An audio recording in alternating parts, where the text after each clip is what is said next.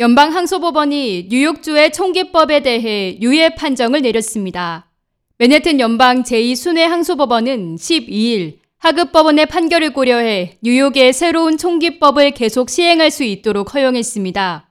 이 같은 연방 순회 항소법원의 결정은 지난주 뉴욕주 시러큐스 연방법원 판사가 뉴욕주 총기법 일부가 위헌이라면서 임시 제한 명령을 내린 지 6일 만에 내려진 조치입니다.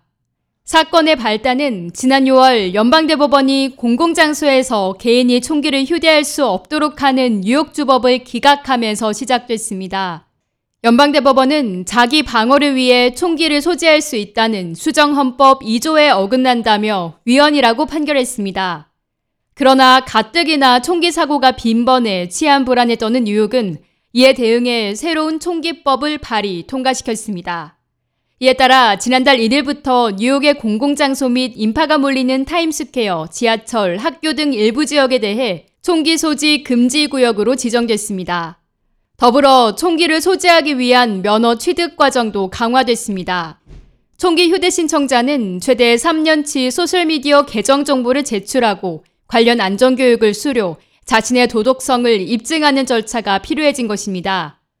뉴욕주의 새로운 총기법에 대해 수정헌법 2조를 기반으로 여전히 찬반 논란이 끊이지 않던 가운데 지난 6일 연방법원 뉴욕 북부지법 글렌 서다비 판사가 뉴욕주법의 제한 조치가 시민들의 권리를 짓밟는다고 주장하며 중지 명령을 내렸습니다.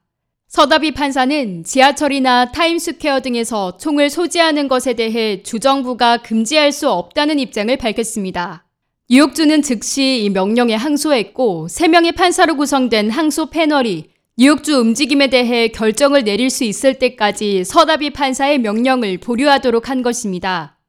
레티샤 제임스 뉴욕주 검찰총장은 뉴욕 시민들의 안전을 위해 공공장소에서의 총기 소지를 제한하고 있는 주의 총기법이 계속 시행될 수 있어 기쁘다는 뜻을 밝혔습니다. 그러면서 뉴욕 시민들의 일상적인 안전을 보호하고 상식적인 총기법을 유지하기 위한 노력을 계속할 것이라고 말했습니다.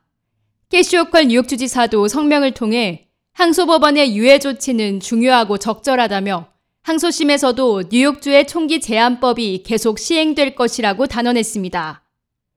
K-Radio 김유리입니다.